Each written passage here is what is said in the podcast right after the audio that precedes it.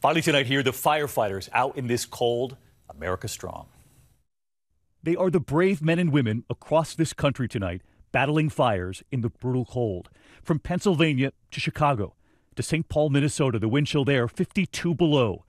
And from Cameron, Wisconsin tonight, the image that got our attention. Chief Mitch Hansen, his mustache, his beard covered in ice, his helmet, his uniform frozen.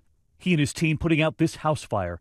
And we talked to him today. He described the wind chills of 50 below. Funny thing is, sometimes your eyelids are froze shut and in weird positions, and I couldn't get my gloves off because they were froze onto my uh, turnout gear.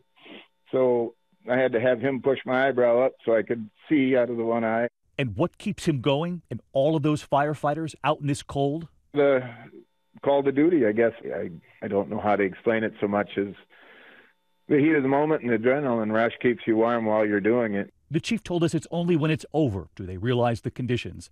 And he says most importantly, that family is okay tonight. The dad and his two children got out alive. And tonight, Chief Hansen is now dry and warm and ready for the next call.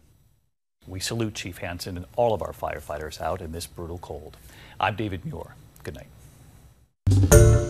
Hi, everyone. George Stephanopoulos here. Thanks for checking out the ABC News YouTube channel. If you'd like to get more videos, show highlights, and watch live event coverage, click on the right over here to subscribe to our channel. And don't forget to download the ABC News app for breaking news alerts. Thanks for watching.